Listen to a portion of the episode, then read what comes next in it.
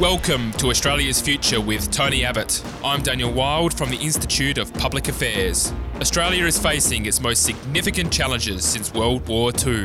Geopolitical tensions are increasing, cultural self confidence is in decline. The values which define us freedom, democracy, egalitarianism, and sacrifice are being put to the test. Over this special podcast series, Tony and I discuss how Australia can survive and flourish in the decades ahead.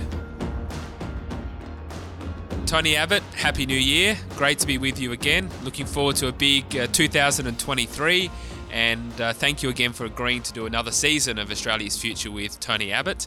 Uh, as people will see, uh, we are not only going to have listeners, but we're also going to have viewers this year. This will be the first videoed version of our uh, discussions, and that's based on uh, listener feedback that they like to see us. Um, so here we are, and there'll be further developments uh, to our format as the season goes on, which I'm very excited about. Um, I reckon, Tony, as always, we get straight into it, and today we're going to be talking about a range of things the voice to parliament, censorship, um, and Australia Day. And to begin with, I thought we could discuss uh, an ABC story which ran on the 7:30 report last night about the voice to Parliament. As you might have mentioned, it was uh, you might uh, expect it was very biased and very inaccurate. It was essentially targeting yourself uh, and our very good friends at Advance Australia, uh, who are doing a fantastic job on so many issues. In a nutshell, the story characterised um, the No campaign as uh, being misleading and divisive. Um, there was a lack of factual information to support this claim. But uh, Tony, you are a distinguished fellow here at the IPA. You're also on the advisory council of um, Advance uh, Australia. So, to begin with, I just thought uh, if you wanted to respond to that or had any initial observations about the nature of the reporting on this matter. I thought it was a typical ABC hatchet job on a conservative organisation and a conservative uh, cause. And this, regrettably, is what we've come to expect from our ABC, which uh, really uh, is campaigning for the Green left pretty much constantly. Now, uh, the problem with what happened to those Advance Australia uh, advertisements, if you like, about the voice is that they were censored, at least for a period, by, uh, by big tech on the basis of a critique from the RMIT, which uh, I think simply doesn't stand up. In fact, uh, the Advance Australia advertisement said that the voice would give special rights to some that were not available to all. Um, and I think it's self evidently true that that is exactly what the voice is. Uh, it is uh, an advisory group to the Parliament, uh, which even the Prime Minister concedes uh, will have a virtual veto power over what the parliament and the government does, mm. which is constituting, if you like, um, not a voice to government uh, from all Australians, but a voice to government by some Australians over what government does for all Australians. And I think that is certainly special rights for some and not for all. So, so I think this was another example of uh, uh, woke Australia doing its best uh, to ensure uh, that the uh, critique of the voice is uh, not only out argued but even unheard, and and I just think that's wrong. we've also got the situation where the supporters of a voice are getting tax deductibility from the Albanese government, and there's no sign that there will be tax deductibility uh, for donations made to opponents of the voice. And if we're going to have a level playing field uh, for this very important discussion about our constitutional and governmental future, obviously both sides of the argument have got to have the same opportunity. Um, so the government has said, A, there'll be no official yes and no case posted to every household, as has always previously been the case for every other referendum we've had. Uh, it said that it's not going to give any funding to either side uh, in the expectation that the yes case will be well funded by woke billionaires and woke public companies. Um, uh, and now it's giving tax deductibility to one side but not the other. And you've got big tech chiming in with the sort of censorship that we've seen. So I think this whole debate is at risk of being tainted by dreadful unfairness, and I just think that's wrong. And I think that Australians deserve better than a one sided debate about something as important as this. Are you worried that the fix is in on this? Are you worried that this is being rigged, that there's going to be a complete lack of openness and transparency? I don't think that the vote itself will be rigged. I but have the debate no, more I ha- generally. I, have no reason to think that uh, the vote won't be um, as fair as votes in Australia always are. But I certainly think that there is an attempt to uh, uh, to shut down and to minimise one side of the argument. And again, I just think that's wrong. And my hope is that Australians' traditional fair-mindedness uh, and desire uh, to give the underdog a go um, might actually, in the end, rebound uh, against the government and the proponents of the voice in this case. You mentioned a moment ago the uh, RMIT fact, well, they call it the RMIT Fact Lab, which is sort of their so-called fact-checking unit. RMIT is a university which is um, uh, based here in Melbourne, and they had a lady on there, uh, Sushi Das, who's the assistant director of the RMIT Fact Lab, and she was interviewed on this uh, ABC News story. And I want to put to you the uh, quote, a couple of quotes from her and the context for it, and then get your response. So she starts off by saying, This is Sushi Das, Assistant Director of RMIT Fact Lab. Quote A referendum in any country is a very important moment. It's really important there is accurate information out there, accurate information, and the ability for people to make informed decision bolsters our democracy. End quote. So far, so good. I think we'd Exactly all ag- right. agree with that. Then there's a narrator from the story saying, RMIT Fact Lab has partnered with Facebook's parent company, Meta, to flag misinformation on the company's platforms. And this is what Sushi Das then says, quote, once we've rated something as false, we publish, publish the fact check on the RMIT Fact Lab website. And Meta, which is the Facebook company, using its, te- using its technology, can either grey out the post, downgrade the post, or attach a warning to the post and allow users to be directed to the actual fact check article. End quote.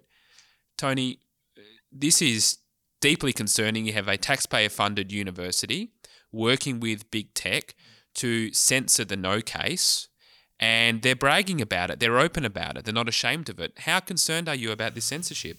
Well, I think we should all be quite worried about the propensity of big tech uh, to control not just what we say, but even what we're allowed to think. And I think this is a classic illustration of the power of big tech and the potential danger that it poses. Now, originally, um, all these platforms, Twitter, Facebook, etc., said that they're not publishers, they're platforms. Uh, and that was why they shouldn't be controlled by government. Uh, but once they start to say that they will publish this but not that, they're not uh, they're not platforms. They're publishers, and therefore um, they have to be treated. I think uh, I think quite differently. So look, it's really not up to uh, the RMIT uh, to make a highly contentious judgment uh, about a particular argument and then connive with big tech uh, to cancel these things. And that's precisely what we've seen. Now, um, there is so much that's wrong with this with this voice. Uh, it's wrong in principle to divide Australians by race. It's wrong in principle to enshrine race in our constitution. I think it's it's it's wrong in practice, bad in practice, uh, to make our governmental processes even more gummed up than they are. Um, I don't think it makes any sense at all, and it won't enhance our national unity uh, to have what I suspect will be a race-based electoral roll, um, uh, uh, so that only a, a, certain type of Australian or a certain category of Australian can vote for a body on which only certain categories of Australians are allowed uh, to sit. Um, if we're going to have a voice for one group, well, what about all the other identities mm. uh, in our country today? Why shouldn't they have a special voice? So I think there's just so much wrong with this. Um, but I should also make the point while we're on it, Dan, I'm certainly not against recognising Indigenous people in the Constitution. Um, I'm in favour of suitable recognition for Indigenous people in the Constitution. But this is so much more than recognition. Uh, this is so much more than just showing suitable respect to the first Australians. This is a very substantial change to the way we're governed, uh, and it is something which I think is wildly at odds with the goal, with the ideal that we have been working towards for hundreds of years, and that is um, to treat everyone equally, mm. regardless of their race, their, ethnic, their ethnicity, their cultural background, their gender, their religion, whatever. Mm. Um, every human being has the same inherent rights, should be treated with the same inherent respect, and we shouldn't give anyone uh, advantages over another on the basis of a characteristic like race or colour or creed or gender. Uh, that's why I think this is such a regressive proposal.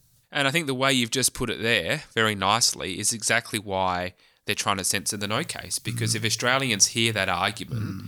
as you say, they're fair minded people and they'll say, well, this is not fair. Mm. It's not right. We all want to help Indigenous Australians. And I've never met anyone that doesn't feel bad and think it's an absolute tragedy of what's happening in remote communities. But this is not the way to do it not the way to do it. And the idea that somehow the difficulties of remote Australia will be resolved by yet another talkfest in Canberra, uh, yet another activist conclave, uh, more politicians is, com- is, completely is completely improbable. Um, look, there's no lack of consultation with Aboriginal people. Uh, there, there's no lack of opportunities for Aboriginal people to be heard. Mm. We already have 11 individual Indigenous voices in our national parliament, and each one of those individual Indigenous people uh, were chosen by their fellow Australians on the basis of what they thought was their general suitability for public life, uh, which is as it should be. Uh, not on the basis of falling into a special category or special class of people. So, so, so this idea that somehow we will better resolve the difficulties that indiv- Indigenous people face uh, through yet another committee, through yet another process, it's just wrong. Uh, I think it's crystal clear what we need to do. Uh, we need to get the kids to school, we need to get the adults to work, and we need to keep the community safe. Um, why this isn't happening, I think, is uh, lack of conviction on the part of too many people in authority, and this lingering sense that Indigenous people have got to be treated separately in important respects from everyone else. And the voice is going to add uh, to that uh, mm. uh, separatism, uh, not detract from it. Uh, so, um, as I said, I, I, I can't think of a more important issue before our country at the moment and I can't think of a proposal which is which has the potential to do more damage uh, if it succeeds. Well, Tony, I have to say you're, you're speaking a lot like a former member of parliament and a former prime minister, and dare I say, maybe a future member of parliament. Uh, once again, uh, which uh, relates, of course, as you know, to comments made earlier this week. I think it was mm. started off by Michael Kroger on Sky News and then reported in The Australian that uh, perhaps you might have a go at running for the Senate um, in New South Wales following the uh, the very sad passing of uh, Jim Molan. Uh, Michael Kroger said that there's no one better than Tony Abbott, that Tony Abbott was uh, one of our greatest uh, opposition leaders, that there's so much to offer, and um, essentially that we need people like Tony back in Parliament to help the centre right get out of the morass that it's in. Uh, so, Tony, when can we expect to see you back uh, in Canberra? Well, in a sense, it's flattering that uh, some people think I would have something to add. Um, I should say at the outset, uh, Dan, that um, Jim Molan was a wonderful Australian, a very good friend of mine, and the last thing I want to do is to disrespect his memory uh, by uh, speculating over his former Senate position. Uh, that's the last thing I want to do. So, so look, these are observations directed not to any particular position, but just to the general notion uh, of of a possible return to Parliament. I should start out by saying, Dan, that I loved and appreciated every moment of my time in the Parliament, but things do move on, mm. and for the last four years, I've been doing my best uh, to uh, be useful outside the Parliament, and I think I've succeeded reasonably well. Uh, there are a lot of things that I'm able to do outside the Parliament that I wouldn't be able to do inside the Parliament. For instance, were I inside the Parliament uh, uh, as a member of the Coalition Party Room, uh, I wouldn't be able to speak as openly as I currently can uh, about things like the Indigenous voice because the Coalition has not yet come to a, a joint conclusion on this. I wouldn't be able to speak as freely as I currently can on energy policy, for instance, because again, uh, the coalition is uh, is is uh, deeply committed to a net zero position, and while all of us would like at some point uh, to get to net zero, I certainly don't think we should be ideological uh, about or dogmatic about the date. So so. I can do lots of things outside the parliament that I couldn't do in the parliament. Um, I also think that as a former Prime Minister and party leader, you have uh, responsibilities and duties over and above those which uh, just any old party member mm. might have, uh, even another former member of parliament might have. Uh, the last thing I want to do is uh, be difficult, make difficulties for Peter Dutton, who's a friend of mine. I admire him very much, and I think he's doing a good job. Um, I think the only way uh, an ex-party leader could go back is if there was an overwhelming demand for it, and uh, uh these th- this is not unknown, but it's extremely rare. So. Um, much as I'm flattered to be thought of by at least some people in this way, it's not something that I would count on seeing anytime soon, if at all. Well, I'd suggest there probably is an overwhelming uh, demand. There's, you know, maybe a minority of those in the elite circles mm. that um, understand how powerful you can be in political circles, mm. and for that reason don't want you to be there. But mm. um, I might just ask one other question here, then I'll I'll, I'll leave it. But what about the uh, the lower house? Uh, there's if there's opportunities to go into a lower house seat, whether there's a vacancy, you know, the seat of Cook if that were to become vacant, or whether you were to try to take on, uh, say, a Chris Bowen uh, in the outer western suburbs of Sydney, where you're very popular. Um, that seems, you know, at a minimum perspective. What's your thoughts? Well, again, Daniel, I think I have got to be first and foremost uh, a servant of the party, and it would depend very much on what the party wanted. And the last thing I would want to do uh, is is is is do something in a way which was highly contentious inside the party.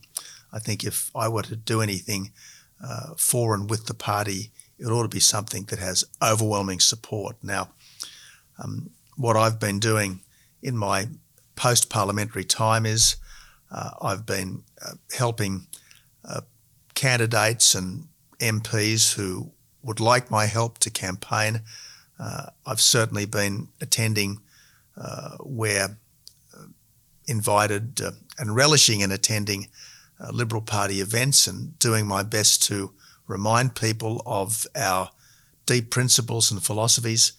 I've been doing my best to encourage Australians who normally vote Liberal and regard themselves as supporters of our party to actually join the party mm. and get involved. So I'm doing my best to be helpful. And as I said, the last thing I would like to do, uh, given that I am a contentious figure in the wider community, uh, is be contentious inside the Liberal Party itself. Well, fair enough. And I'd add to that that you've also certainly been a thought leader uh, in terms of providing direction for the centre right, which um, we're basically looking at wall to wall Labor governments on the mainland shortly, uh, if the polls are anything to go by uh, in, in New South Wales. So that thought leadership is is critical.